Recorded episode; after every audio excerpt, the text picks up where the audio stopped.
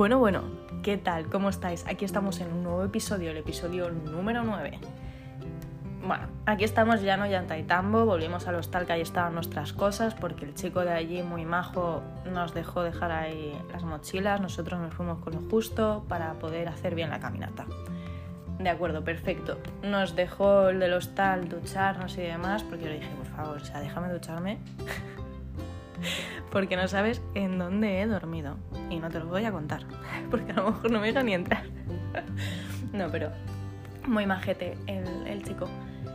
Y nada, ya de ahí recogimos todas nuestras cosas y nos fuimos, nos pusimos en marcha, nos fuimos hacia la estación de tren para ver algún coche que fuese hasta Cuzco, pero no había nadie.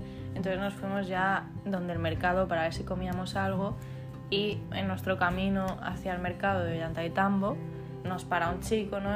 que se iba a ir a Cuzco, que si necesitábamos ir, tal. Luego como que ese tío desapareció, dijo, no, te, os vais a ir con mi amigo al final, no sé qué, yo, pues vale.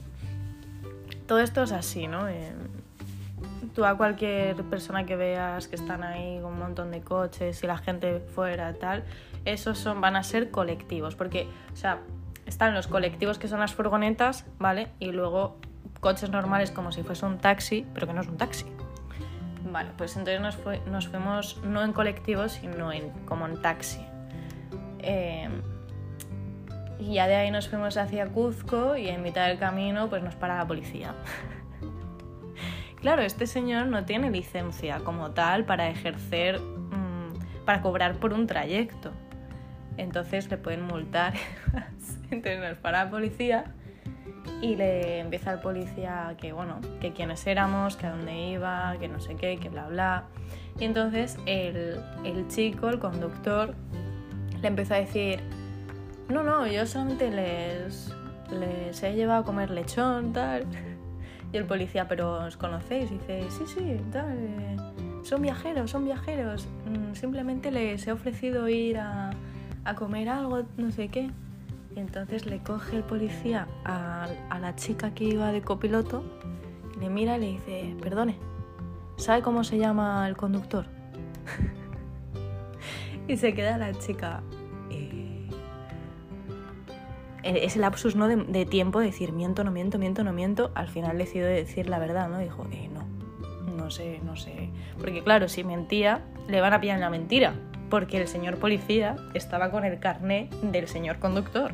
O sea que se veía eso, ¿no? Bueno, bueno, un, caos. Al final nos dejaron pasar, madre mía. Pero claro, eso fue ese momento de ¿qué está pasando? Y el conductor R que R, que solamente les he llevado a comer un lechón, hombre, que ahora les acercaba no sé dónde, bla, bla. Y claro, todo esto para que no le, le cazasen, ¿no? En, en que no tenía licencia y que estaba cobrando por un trayecto que no debería cobrar, pero que pues bueno, maneras de ganarse la vida. Aquí hay de todo. Bueno, entonces el caso, ya llegamos a Cuzco y luego eh, otra vez en Cuzco, pues nos fuimos directos al mercado de San Pedro. ¿Por qué? Porque estábamos muy a disgusto, muy, pero que muy a disgusto con nuestros ponchos. Entonces queríamos intentar regatear con alguien, hacer un trueque. Por ejemplo, pues te cambio este poncho por este otro poncho y encima te doy 40 soles más es un buen trato. Bueno, pues no lo era. Porque estuvimos ahí, que sí, que no sé qué, que no sé cuántos. Pero yo como tenía dos ponchos, pues eh, se fue a una que, que, un poncho que le gustaba y entonces le dijo, te cambio los dos ponchos pues por este, por este que me gusta. Creo que no tuvo que pagar mmm, aparte soles ni nada. Espero que no, porque por dos ponchos. Y yo me fui a otro y le cambié mi poncho y encima le tuve que dar 50 soles más. En fin, pero bueno, al menos conseguimos los ponchos que al final queríamos.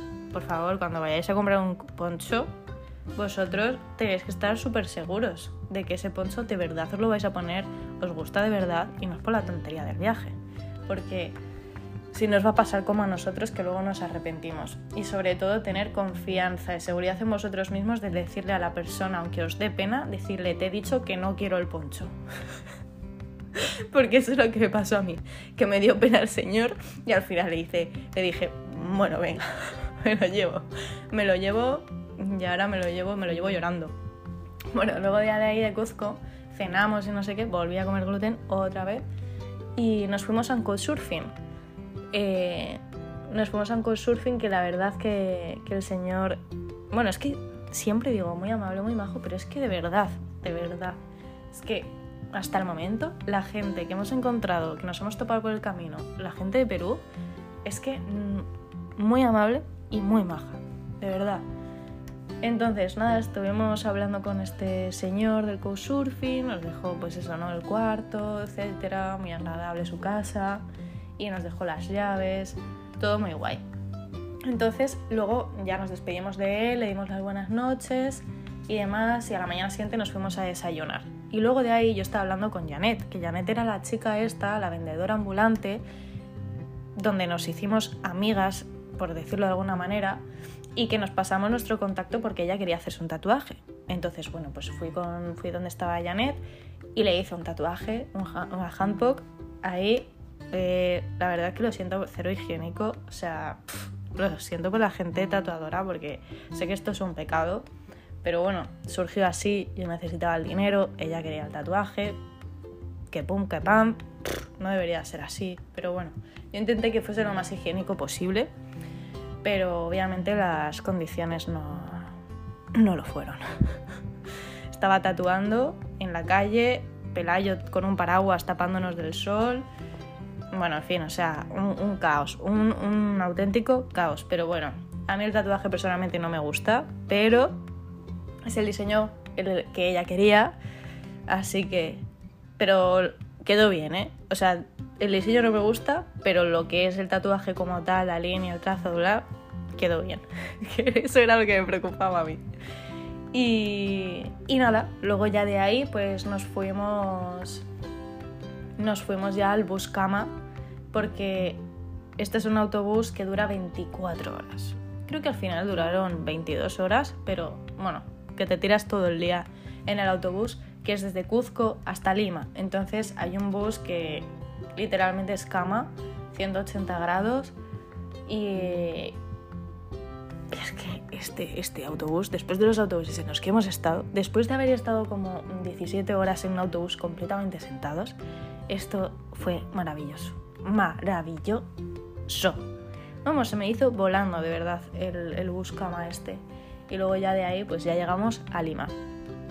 Así que ya una vez en Lima, nos vino a recoger Marinés de la estación de autobuses, cenamos con ella, le hizo un tatuaje a ella en el tobillo y luego ya pues llegó la hora de la despedida, nos íbamos al aeropuerto, luego hubo como un lío con los billetes, como que, no sé, como que no estaban, luego que sí, luego que no, bueno, un jaleo, al final se solucionó y ahí ya estábamos para embarcar rumbo a Miami, y ya estaba en la entrada de Estados Unidos, la cual yo estaba muy rayada, eliminando un montón de fotos, eliminando un montón de conversaciones de WhatsApp y diciéndole a Pelayo, borra las cosas chunguis que tengas. Que como los cojan, nos cogieron. que en verdad no tenía ni por qué pasar, ¿no? Pero me han contado tantas cosas de que te para mil preguntas, que hay que tener cuidado, que no sé qué, que te pueden revisar el móvil, las conversaciones, las fotos, que yo en verdad estaba borrando fotos incluso de, porque me, da, me daría vergüenza que, que un policía me viese las fotos. Y no porque saliese nada Mm, no sé, es que salían mis caretos. O sea, porque yo soy muy de selfie careto y mandarlo de coña tal. Y es que qué vergüenza ajena que alguien me vea esto. Claro, yo borrando ahí un montón de cosas en el avión. Así que nada, bueno, no me enrollo más. Y, joder, qué bonito, ¿no? Aquí ya termina la temporada número uno, que es la temporada de Perú. Perú. Perú, Perú. Me gustaste mucho, Perú. Tengo que volver tienes mucho por conocer y, gente maravillosa. Así que estoy ahora mismo deseando volver a Perú. Es eh, uno de los destinos que 100% voy a volver. No sé cuándo, espero que en unos meses, pero ahí estaré. Ahí estaré. Así que nada, muchísimas gracias por escucharme mis travesías. Eh, sé que a veces me enrollo como las persianas, me trago, etcétera, me equivoco, pero bueno, soy así, I'm sorry, soy un poco desastre, ya lo iréis viendo. Y así que gracias por acompañarme en esta temporada. y ya en el próximo, no solo episodio, sino en la próxima temporada también, que lo estoy separando así, ¿no? Por viajes, eh, ya os contaré nuestra travesía en Estados Unidos. Primera parada, Miami. Uh. Hasta la próxima.